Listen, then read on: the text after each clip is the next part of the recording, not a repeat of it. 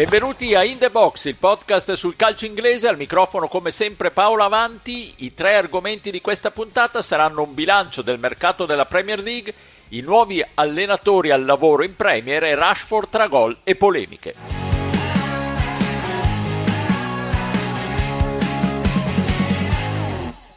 Right, some huge breaking news now. Carve Solokol joins me on set. So, Carve, did Chelsea get their man? Yes, they have. Uh, it has been uh, officially confirmed now. We told you uh, about this at 10 o'clock. Mm. Uh, Benfica are confirming it on their website. Enzo Fernandez has been removed from Benfica's website. He's no longer a Benfica player. He will be flying tomorrow morning uh, at 10:20 private jet from Lisbon to London, where we will obviously see him do his uh, interviews and pose in a Chelsea shirt. Enzo Fernandez al Chelsea è stato l'ultimo clamoroso botto che ha chiuso una sessione di mercato di gennaio ricchissima, perlomeno in Premier League. Qualche cifra, la Premier ha speso 872 milioni di euro, quasi raddoppiando il precedente record del mercato di gennaio e surclassando le altre leghe europee. In particolare il Chelsea ha speso 368 milioni di euro per 8 giocatori, più di tutte le altre squadre dei migliori campionati d'Europa messi insieme, con la ciliegina sulla torta di Enzo Fernandez ingaggiato per 120 milioni, il record della Premier. Un fiume di soldi incredibile, ne parliamo con il mio abituale compagno di viaggio Stefano Cantalupi Ciao Stefano. Ciao, ben ritrovati a tutti.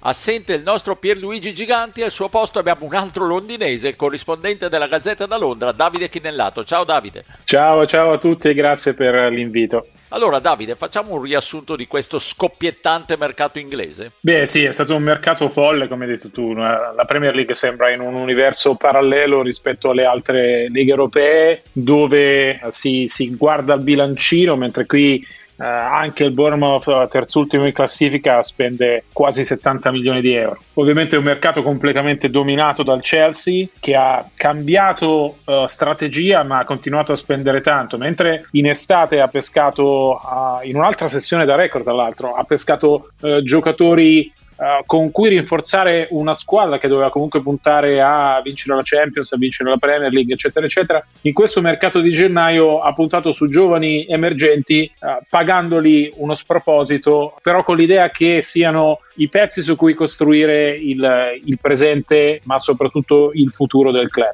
Enzo Fernandez, hai detto tu, record per il mercato inglese, uh, Mikhailo Mudrik, uh, acquisto da 100 milioni di euro, completamente passato in secondo piano da, da, da Fernandez, poi uh, Joao Felix dell'Atletico Madrid con un prestito molto oneroso, uh, l'unica soluzione a breve termine, anche se si tratta comunque di un giovane, un altro rinforzo per la difesa come Badi Ascile che uh, finirà per rendere molto breve l'avventura di, di Koulibaly.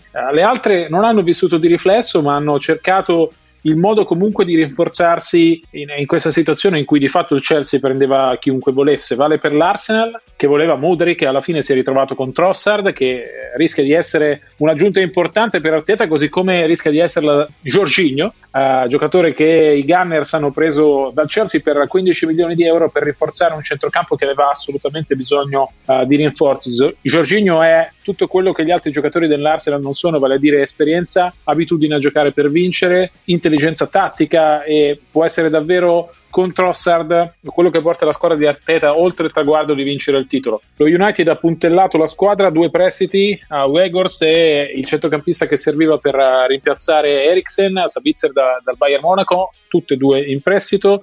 Il Tottenham ha preso l'esterno destro di cui aveva bisogno, Pedro Porro, ha rinforzato l'attacco con, con Danjuma L'unica big che non si è mossa sulla carta è il Manchester City che ha addirittura lasciato andare Joao Cancelo, ha spedito al Bayern Monaco in prestito uh, con un diritto di riscatto a 70 milioni di euro. Il motivo è che il nuovo Cancelo il City ce l'ha già in casa, si chiama Rico Lewis, uh, 18 anni, terzino destro slash centrocampista centrale, cioè uno di quei giocatori che piacciono a Guardiola, che cominciano in un modo e, e poi fanno benissimo un altro ruolo, uh, se Cancelo se n'è andato uh, è colpa, tra virgolette, sua, perché gli ha tolto tutti i minuti che aveva, soprattutto dopo il Mondiale. Si è rinforzato bene il Newcastle, che ha, che ha preso Gordon uh, dall'Everton. L'Everton è l'unica squadra di Premier League a non aver comprato nessuno, ha, ha, preso un nuovo allenatore, Sean Deitch, ma non ha fatto acquisti. I tifosi ovviamente sono preoccupatissimi perché l'Everton resta nei bassi fondi e rischia uh, davvero uh, la retrocessione. Uh, mercato, come dicevi tu, ricchissimo. Tutti hanno ottenuto qualcosa tranne appunto l'Everton. Secondo me non sposta tantissimo gli equilibri, nel senso l'Arsenal resta davanti, però ecco, sono, sono, curioso di vedere come il nuovo Chelsea si, si metterà in campo. Eh sì, il Chelsea inevitabilmente è al centro un po' di tutti i dibattiti, visto i soldi che ha speso visto come è cambiato. Prima di dare la parola a Stefano, sentiamo eh, cosa ha detto Potter in conferenza stampa proprio a, rispondendo alla tua domanda, Davide, sul, sull'innesto dei giovani. Well, I think it's it's a combination of a few things. There's a yeah, there's a youthful dynamic there. I think uh, you can see the, the, sort of direction we've gone down in terms of uh, the type of player we've we've tried to sign. Uh, we're trying to build something for the for the now and for the future, um, and it's about it's always about how they help the ones that are here as well, and how we lift performance. Of course, we've had a pretty unprecedented, I would say, injury situation uh, to deal with here as well. So lots of things have happened. We hope that we've learned a lot from that period. We've gained a lot of strength from that period, and um, as I said, we can attack the second half of the season with positivity, and we look forward to it. Ecco, i giovani che abbiamo preso, ha detto, mostrano la direzione in cui stiamo andando, costruire qualcosa sia per oggi che per domani, che era un po' quello che dicevi tu Davide, Stefano Fernandez, il gioiellino che va in questa direzione, ma li vale tutti quei soldi? Allora, no, eh, però è tutto relativo, nel senso che mm, ovviamente noi se ragioniamo con i parametri con cui siamo abituati a ragionare in Italia, la risposta è non no, è assolutamente no, perché nessuno spenderebbe mai 120 milioni in, eh, per una, diciamo, rinforzare con un elemento, per quanto bravo, giovane, forte, eh, ha fatto vedere al mondiale cosa vale, ma nessuno spenderebbe mai quella cifra, andrebbe all in, diciamo, per, eh, per prendere un giocatore solo a quella cifra lì. Dobbiamo però parametrare, come già diceva Davide prima, tutto quanto alla Premier League, che è la Superlega di fatto, diciamo, quella che già anche Agnelli tante volte aveva prefigurato, eh, cioè di un campionato dominante che di fatto è già una Superlega rispetto agli altri campionati. Allora, vabbè, se, se lo parametriamo a quanto hanno pagato Cucurella, per, per dirne uno, eh, certamente allora li vale, perché eh, non è stato pagato nemmeno il doppio di Cucurella, cioè, tanto per, per capirci, no? Quindi è tutto molto molto, molto, molto, relativo. Eh, si diceva per oggi e per domani, diceva Potter. Secondo me la chiave è un po' questa, nel senso che se avete visto poi quello che ha fatto Fernandez al mondiale, è stato un po' l'uomo della svolta per l'Argentina, cioè il suo ingresso in squadra è stato un po' quello che ha fatto cambiare marcia la squadra, che è la nazionale argentina, che ricordiamo era partita eh, esattamente non benissimo, perdendo con l'Arabia Saudita ed erano già partiti i psicodrammi. Con Enzo, diciamo, poi Scaloni ha trovato un altro equilibrio e lui ha dimostrato anche una maturità tecnica, tattica superiore a quella che dovrebbe avere alla sua età. È stato un balletto lungo quello di, insomma, che l'ha portato al Chelsea. A un certo punto a gennaio sembrava destinato a restare al Benfica e, e si era scritto molto in proposito, però eh, la verità è che quando si mettono sul piatto queste cifre eh, non c'è nessuno che possa resistere. Per oggi e per domani, per domani sicuramente per tutti i motivi di cui stavamo parlando, per il fatto che sono arrivati i giovani, il Chelsea si sta cominciando a eh, garantire il futuro, però c'è il per oggi, c'è il per oggi stiamo parlando di una squadra che inspiegabilmente al di là di tutte le vicissitudini societarie però insomma non è che c'è stato un periodo nel quale il Chelsea è rimasto senza società senza soldi è stato un momento di scossone dopo Abramovic ma non esiste che il Chelsea oggi sia la quinta squadra di Londra in classifica. Cioè davanti c'è l'Arsenal e va bene nella stagione di grazia, c'è il Tottenham forse poteva starci, ma poi Fulham e Brentford, Fulham d'accordo con una partita in più, dietro nelle squadre, delle squadre londinesi è rimasto solo il, il Crystal Palace e il West Ham, non era minimamente preventivabile una posizione di campionato del genere. Credo però, e chiudo, che tutto sommato con 10 punti di distacco dal Newcastle non abbiano a 18 giornate dalla fine completamente abbandonato l'idea di riuscire a centrare il quarto posto anche quest'anno quest'anno sono lontanissimi, eh, a 10 punti c'è anche il Manchester United che è terzo diciamo insieme al Newcastle e quarto per differenza reti, però insomma con un grande girone di ritorno non è escluso che il Chelsea possa tornare a intravedere il quinto posto, il quarto posto, pardon. Vediamo se, se basteranno gli acquisti che ha fatto, di alcuni sono molto curioso, Mudrik soprattutto perché talento, quello che volete, però eh, vediamolo in un campionato come questo e poi Enzo vediamo se è già pronto anche per il ritmo che c'è in Premier League.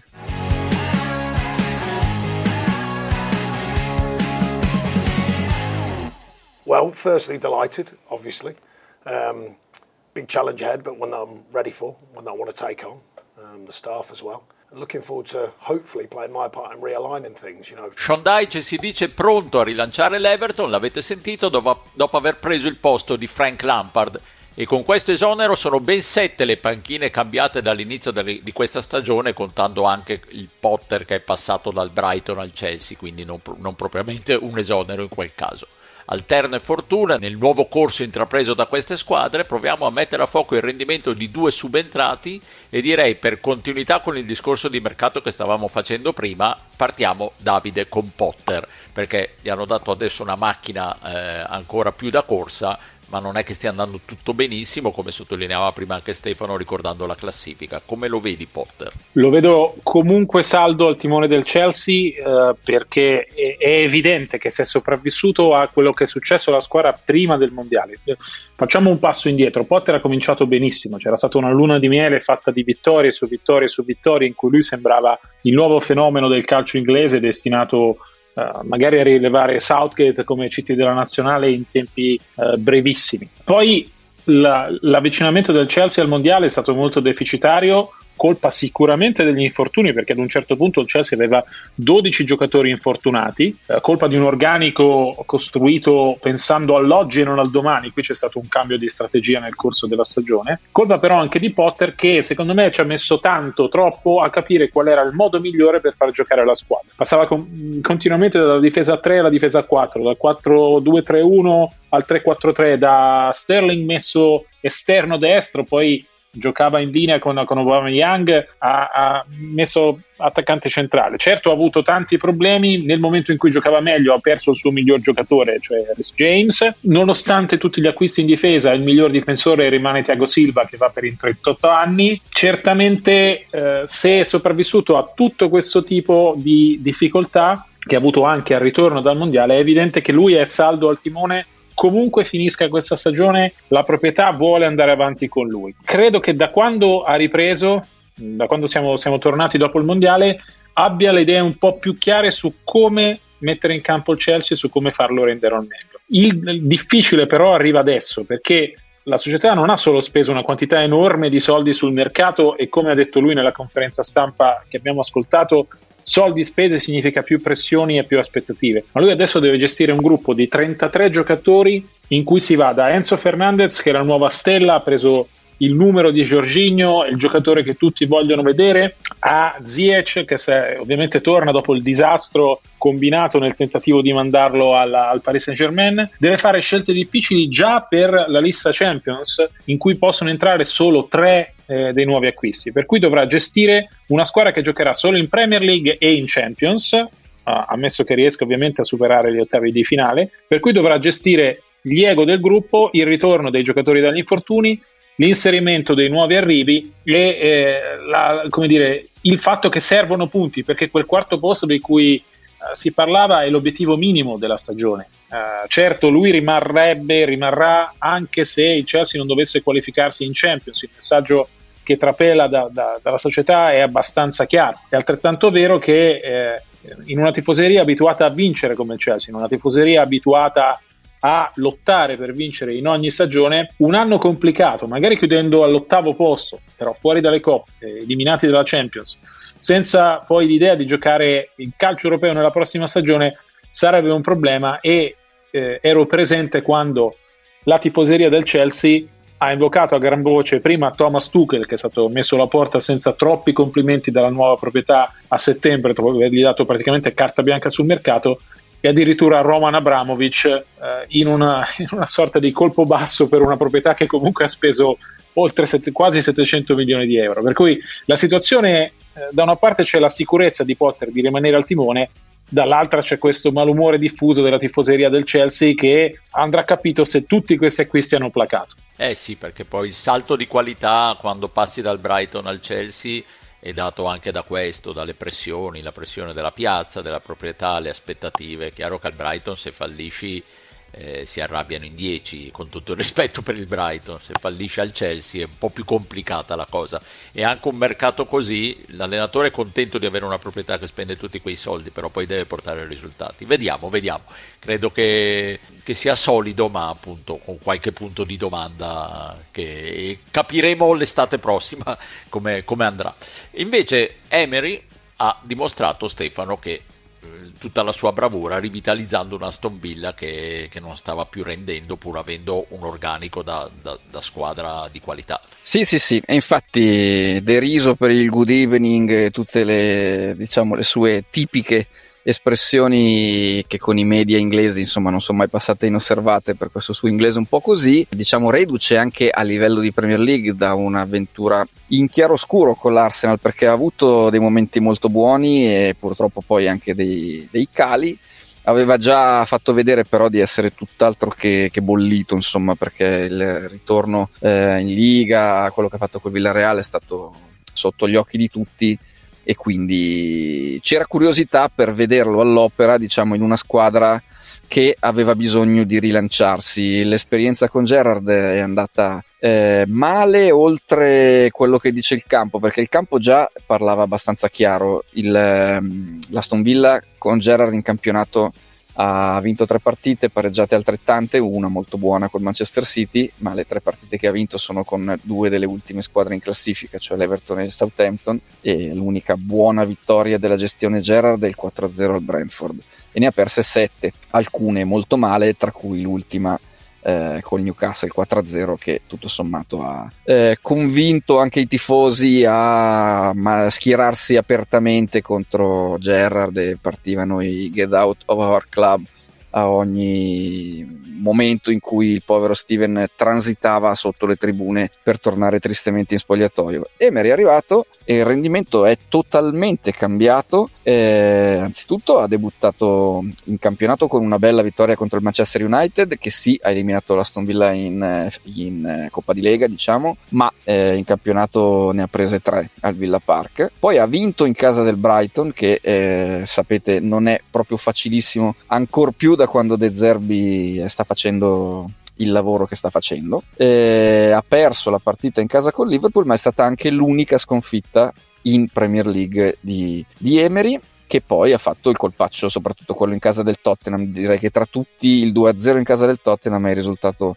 eh, più altisonante. La pecca è l'eliminazione dall'FA Cup contro lo Stevenage, che non è proprio una squadra che dovrebbe nemmeno competere contro la Stone Villa, ma l'FA Cup la parola, la parola, Steven ci vede che è un po' esatto. allergico. E la vendetta, la vendetta di Gerard potrebbe, potrebbe essere stata esatto. quello. E, però, insomma, è l'unico vero passo falso. Però si possono concentrare bene sul campionato, dove adesso sono un po' in terra di nessuno perché tutto sommato sono lontani dalla zona coppe, ma quantomeno si sono lasciati molto alle spalle la zona retrocessione che col livello medio che c'è fa molto in fretta risucchiarti e quindi può lavorare bene già in ottica futura, secondo me. Alla fine è un allenatore che ha dimostrato di saper costruire anche per un progetto più a lungo termine.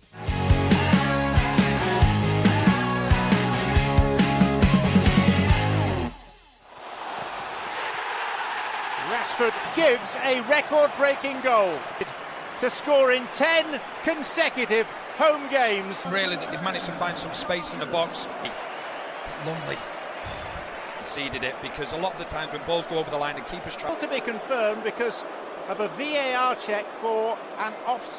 Abbiamo sentito il gol che doveva essere quello che sanciva un record per Rashford, annullato clamorosamente dalla VAR nella sfida di FA Cup contro il Reading. Gol annullato che ha macchiato un po' questo periodo eh, di grande splendore di Rashford e di grande splendore dello United che è tornato dopo 5 anni a potersi giocare una finale, quella di Carabao Cup e sta anche andando in campionato molto bene. Torniamo però a Rashford, io un Rashford così non lo vedevo da anni Stefano e peccato per quel record. E noi vogliamo tutti molto bene a Rashford, eh, non perché tifiamo tutti Manchester United, ma perché è un ragazzo che eh, diciamo anche fuori dal campo dà un senso alla sua professione di calciatore, eh, fa tantissimo per il sociale, è un ragazzo particolarmente sensibile, intelligente, che riconosce la fortuna che gli è capitata e che si è guadagnato, perché insomma non ha rubato niente se dov'è, e dispiaceva un po' a tutti, o almeno dispiaceva a me, vederlo in crisi come è stato per un anno abbondante, però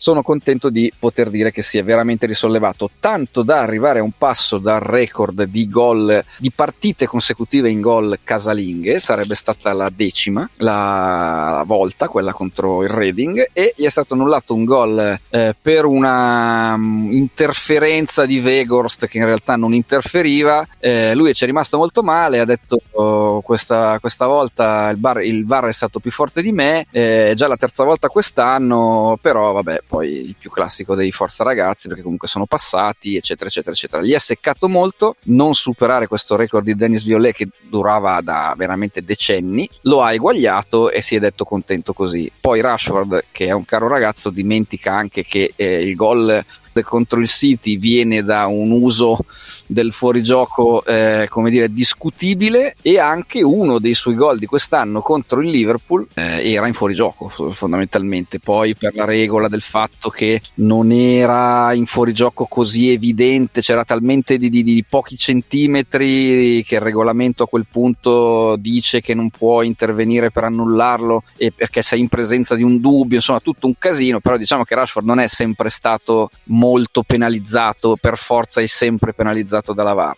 Chiudo su di lui per allargare invece un po' il discorso perché eh, a me da qualunque parte la si prenda eh, l'impressione che ho è che gli inglesi con la VAR non riescano a far pace mai. Eh sì, la sensazione è proprio quella, anch'io devo dire personalmente per quel che interessa non riesco tanto a fare pace con la VAR. Davide, tu hai la sensazione stando lì, credo che sia la stessa, giusto?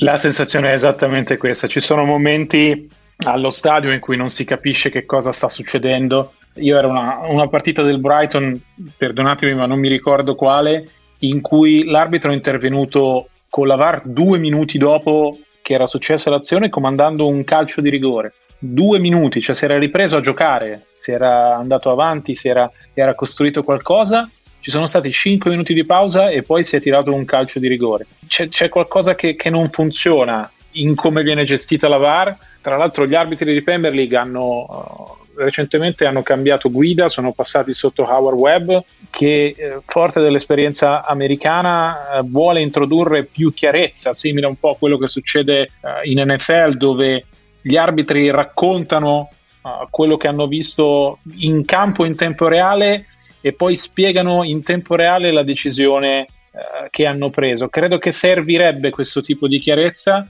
perché qui davvero i tifosi non ci capiscono niente perché i giocatori ormai hanno il terrore di, di esultare, hanno il terrore di, di, credere troppo di aver segnato un gol, eh, perché non sanno mai che cosa può succedere. Non è solo il fallo nella, cioè non è solo il fallo di chi segna, ma ci sono stati più casi in cui eh, si è andati a rivedere un fallo o una posizione di un giocatore che aveva partecipato all'inizio dell'azione. Eh, credo da, da tifoso stia diventando complicato capire che cosa succede e che questo uso quasi eccessivo della VAR tolga un po' di emozione al calcio.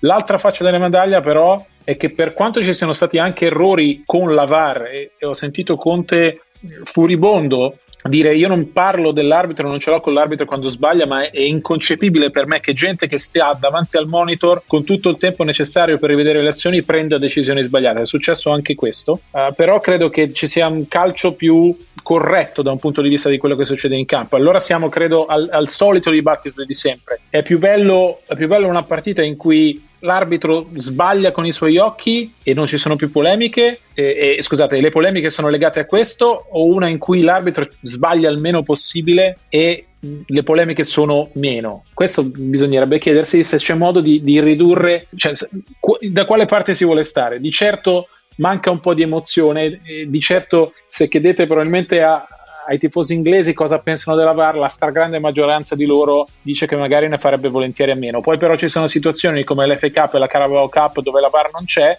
eh, perché non si può avere in tutti i campi. Tutti si chiedono: ma scusate, ma perché non c'è la VAR? Infatti, il, sì, è difficile uscirne nel, in un modo vincente. Sicuramente vincente il, il, livello della polemica che comunque in Inghilterra è sempre molto sotto controllo. Tu prima citavi l'NFL, non parliamo di, di quel mondo lì dove L'altro giorno mi sono sorpreso a leggere un, un articolo su eh, ESPN dopo le finali di conference di football in cui si faceva praticamente la moviola dei due match perché c'era stato qualche errore arbitrale di troppo, ma è una rarità.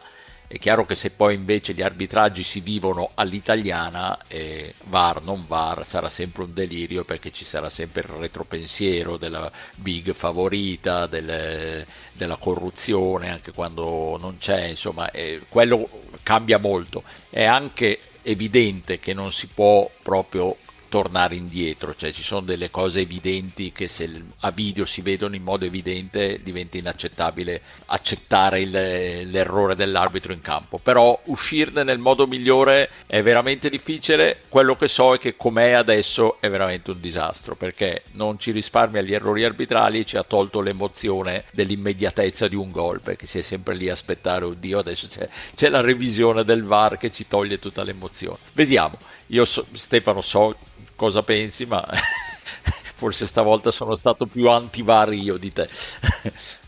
Sì, diciamo che mi hai superato a destra e siamo in Inghilterra in questo caso, quindi può andare bene, ma mh, mm, provo a sintetizzare, ma il mio pensiero un po' è sempre quello, cioè il mio pensiero è che sarebbe accettabile il calcio, diciamo, alla tradizione e a come eravamo abituati a vedere il calcio e anche, diciamo, il... Um, la perdita di ritmo in alcune partite. Io considero il ritmo, per esempio, una cosa fondamentale, cioè ci sono dei momenti della gara in cui una squadra mette sotto l'altra e se tu perdi troppo tempo per una decisione, questo ritmo si perde. In pratica c'è una specie di time out in campo che favorisce la squadra che è in difficoltà in quel momento. Insomma, secondo me condiziona molto il gioco, ma ci sto all'evoluzione della cosa, però il, diciamo, quello che mi deve restare in mano è un 99% di decisioni corrette, cioè un, una sentenza inappellabile. Allora uno accetta un po' anche tutto il resto in nome dell'errore che non c'è più. Se invece le polemiche non calano mai, perché fondamentalmente l'utilizzo che fai della VAR genera altrettante polemiche o poche polemiche in meno, allora stavo come stavo prima però vale questa è certo. la mia umile opinione che certo. mi terrò, non mi terrò per me perché l'ho appena detta, però eh, resterà quella fino a quando le cose non miglioreranno. Esatto, esatto. Va bene, dai, vediamo come evolverà il sistema. Ringraziamo Davide Chinellato, il londinese. Ciao Davide. Ciao, grazie a voi dell'invito ancora. Ringraziamo Stefano Cantalupi. Ciao Stefano. Ciao, alla prossima. E appuntamento alla prossima settimana. Grazie a tutti.